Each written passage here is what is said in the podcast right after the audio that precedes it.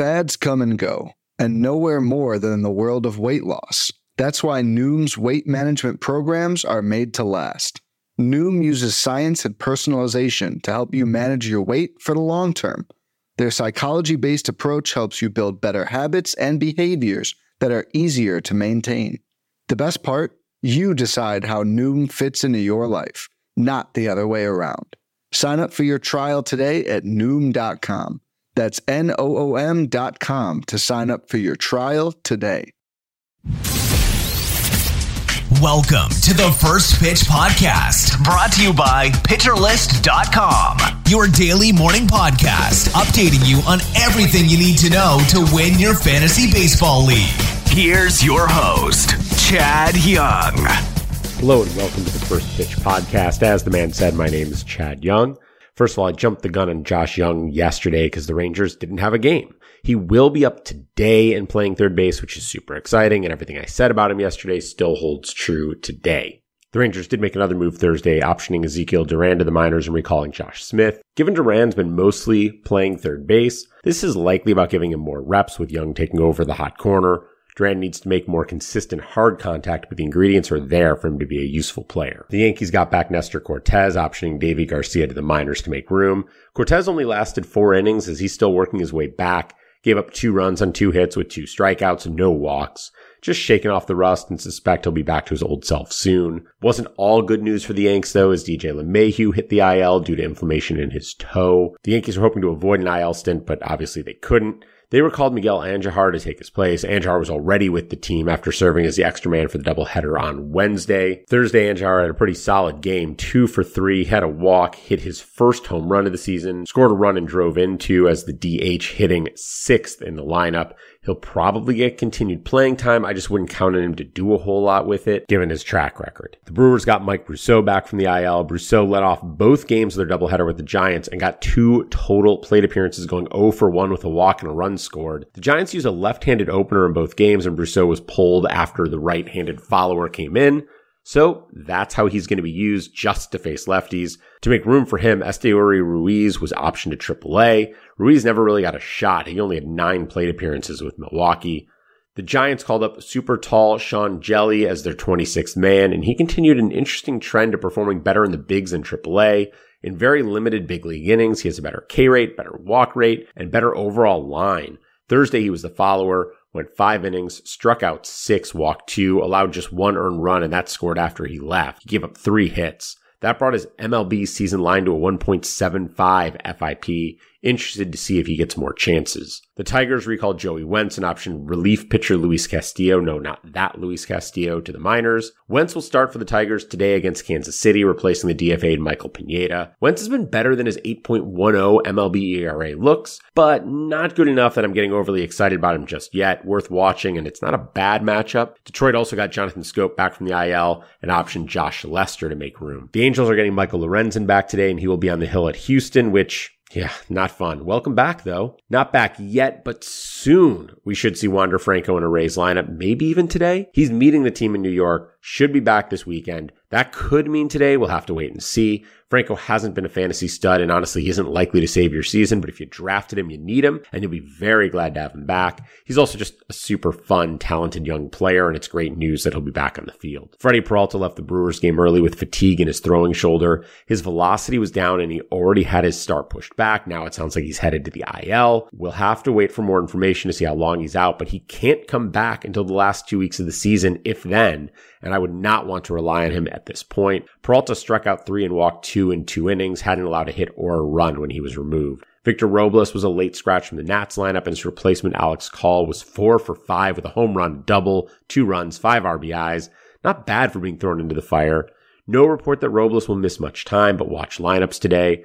Call has certainly earned some more opportunities with that performance, though he's not a guy that I think you need to add except maybe in the deepest of leagues. Finally, Keibert Ruiz hit with a foul tip and had to go to the hospital with swollen testicles. I hope I never have to use that phrase on this podcast again. I also hope he's doing better and back soon, but Can't blame a guy if he wants a day off after that. On the field on Thursday, the Nats had a handful of interesting performances, including Luke Voit going two for three with two walks and CJ Abrams going two for five with two runs and an RBI. Neither's done what we hoped this year, but both have difference making talent. Voit, who homered yesterday, could be a nice power source down the stretch, while Abrams, who just had his third multi hit game in five days after having four all season prior to that, could provide middle infield depth and speed. Meanwhile, after I called out the Cards as a potential homer party on yesterday's pod, given they were facing Josiah Gray, the only Cardinal to homer was Yadier Molina, but he did it twice, doubling his season total from two to four. I think that's just one of those crazy things that happened. I doubt he hits two more the rest of the way. Seiya Suzuki doubled and homered in four plate appearances, a continuation of a recent hot streak that dates back to late August. How you view Suzuki probably depends on what you're comparing him to. He has a 115 WRC plus in his first season in MLB, and that's not half bad but he had four home runs in his first nine games and has only eight in the 88 since then. He's been a below average bat, a 95 WRC plus outside that nine game stretch. Extending his recent performance through the end of the year would be a nice launching pad for his 2023 campaign, but right now it's hard to see him being the star he looked like ever so briefly. Finally, speaking of guys who are not the stars we thought they might be, Yoan Moncada, my goodness, five of six, his eighth and ninth home runs, three runs, five RBIs. He doubled as well just for good measure. I'm not a Moncada fan, but this was a huge day, and if you need a third baseman, maybe he gets hot. A few more home runs around the game. Kyle Farmer hit his 10th, Joc Pederson his 22nd, Nick Maton his third, Lewin Diaz his second, Joey Wendle his third, Carlos Correa hit his 18th, Elvis Andrus his 12th, Eloy Jimenez got number 11, and Romy Gonzalez hit his second. That was part of a four hit, three run, three RBI night for Gonzalez. Stolen bases, just a few. Alfonso Rivas swiped his fourth, Jace Peterson his 11th, Rowdy Tellez trucked his way to stolen base number two, and Isiah Kiner Falefa stole his 18th. Looking at the pitchers, some big aces on the mound, and Corbin Burnes looked very much ace like giving up just one run and three hits while striking out 14 without a walk over six innings. That got him his 10th win. He had 26 whiffs and a 49% CSW. That is the highest CSW for a game this season. What an insane start for Burnes, helping the Brewers to a huge sweep of the Giants, inching them a little bit closer to that third and final wildcard spot. Dylan Cease padded his Cy Young resume against the A's, going six shutout innings, three hits, two walks, and nine Ks. Pretty much par for the course for him, especially against a weak Oakland lineup. Sandy Alcantara, who was the other legit ace going Thursday, didn't fare as well. He got a quality start going six, but gave up three runs on eight hits, seven strikeouts, no walks. You kind of want better rates from him and to be honest, more innings. That might not be fair, but hey, Sandy, you're the one who made us believe we could get eight every time. I suggested Adrian Sampson as a possible streamer. If you listened, hopefully you didn't need strikeouts. Six innings, one run, five hits, zero walks, but just one K. That's pretty frustrating. It makes him a tough streaming case. Ideally, you want your streamers to at least offer some guaranteed value.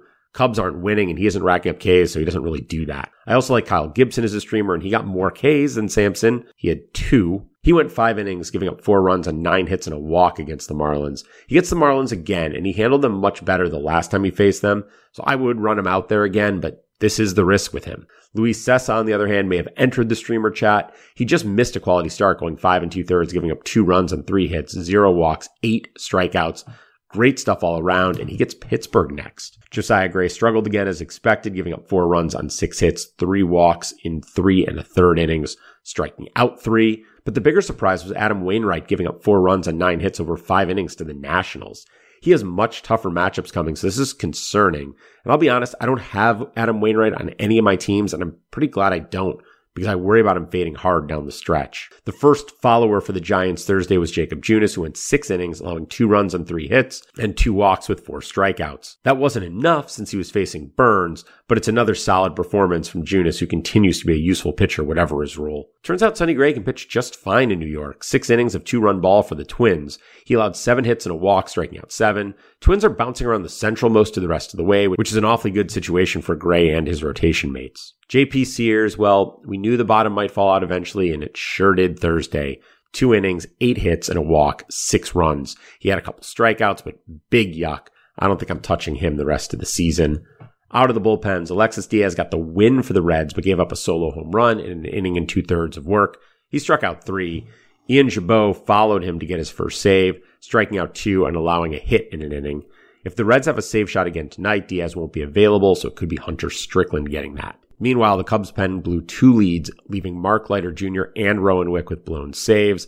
Not a great situation for that bullpen, and it's boy, there's really no one in that pen performing well consistently. With the Brewers winning two close ones, they were happy to have two closers. Devin Williams went first, putting down the Giants 1 2 3 on 12 pitches without a strikeout to end the first game. That was his 11th save.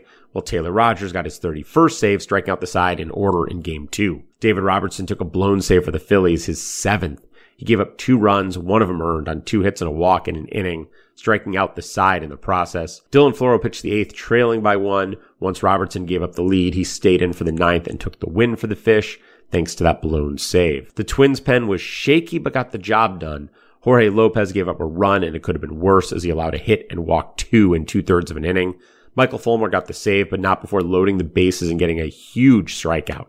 If Gleyber Torres puts the ball in play, Fulmer very likely blows the save. Instead, he got his third save on the season. Lopez is still the guy there, but he isn't super reliable and may not always get the ninth, as happened Thursday. Let's take a quick break. When we come back, we'll get into the weekend. Hey, Alex Fast here, and thanks for listening to this podcast on the Pitcher List Podcast Network. If you're a fan, consider supporting all of us by getting a PL Plus subscription, where you're going to get an ad free website and get access to our Discord, where you can talk to all of our podcast hosts and staff. Plus, you can hang out with our incredible Pitcher List community. It's basically a baseball sanctuary year round for as low as $8 a month. You can sign up at pitcherlist.com backslash plus, and you're going to get your first month free with promo code podcast. Also, don't forget to check out everything else we do as well from YouTube videos, live streams, newsletters, off-season articles, TikToks, breakdowns, over 15 baseball podcasts on our network. We can't stop talking about baseball even during the off-season. So sign up for PL Plus today at pitcherlist.com backslash plus and use promo code podcast to get your first month free. All right. Thanks for listening. Let's get back to the show. Welcome back. Before we look at what's going on on the field, let's look at what's going on in the skies with our friend Mark Paquette. Thank you very much. And we have a strange weather situation today where all the Eastern and Central games are going to be fine. The one game to watch really closely is San Diego, as some tropical moisture from the Baja Peninsula of California and Mexico travels northward and threatens them. Um, very unusual situation for Southern California to have some rain in September, but here we are. Um, they look like it should be spotty enough that they play the game, but it's so uncertain in Southern California when they get some rain, so that's something to keep an eye on. Anyways, other than that, it's good to go, and I'll talk to you tomorrow. Thanks, Mark. If you're looking for a streamer Friday, Dylan Bundy gets the listless Guardians in a huge AL Central showdown. The Guardians can't hit anything right now. I would definitely take that shot. Brayan Bello, another option. The O's can hit, but Camden is a nice park to pitch in these days, and Bello's been great in his last couple starts. If you're looking for hitters to use, the Phils are at home against Patrick Corbin, and that feels like a recipe for a national disaster. And with Michael Lorenzen just back and getting a tough matchup with Houston, the Angels are probably going to get into their bullpen early. That's not a great situation for them either. Should line up real well for the Astros. As for what to watch, there's a lot to watch because it's getting down to the wire here. Two of my favorite young pitchers are going, so we'll start there. Nick Lodolo and Roansy Contreras both have starts tonight, and I'll be paying attention to what both of them do. But my eyes will be on the Guardians and Twins. Not only am I a Cleveland fan, but just one and a half games separate those two atop the Central. The White Sox are just a half game behind the Twins. That division could get wild. Along the same lines, the Mets need to feast on the Marlins while Atlanta is in Seattle. Man, I just love pennant races. So excited we're down to this part of the season. Should be a fun finish. Before you worry about those pennant races, though, make sure to go over to Pitcher List, check out the SP Roundup, Batters Box, and Reliever Ranks. Figure out what you need to do for your team in the stretch run. Then sit back, enjoy baseball, and I'll be back with you tomorrow. This has been the First Pitch Podcast, brought to you by PitcherList.com. If you enjoyed today's episode, rate us on iTunes, follow us on Twitter at PitcherList, and help support what we do by joining our Discord with PitcherList Plus at PitcherList.com slash plus.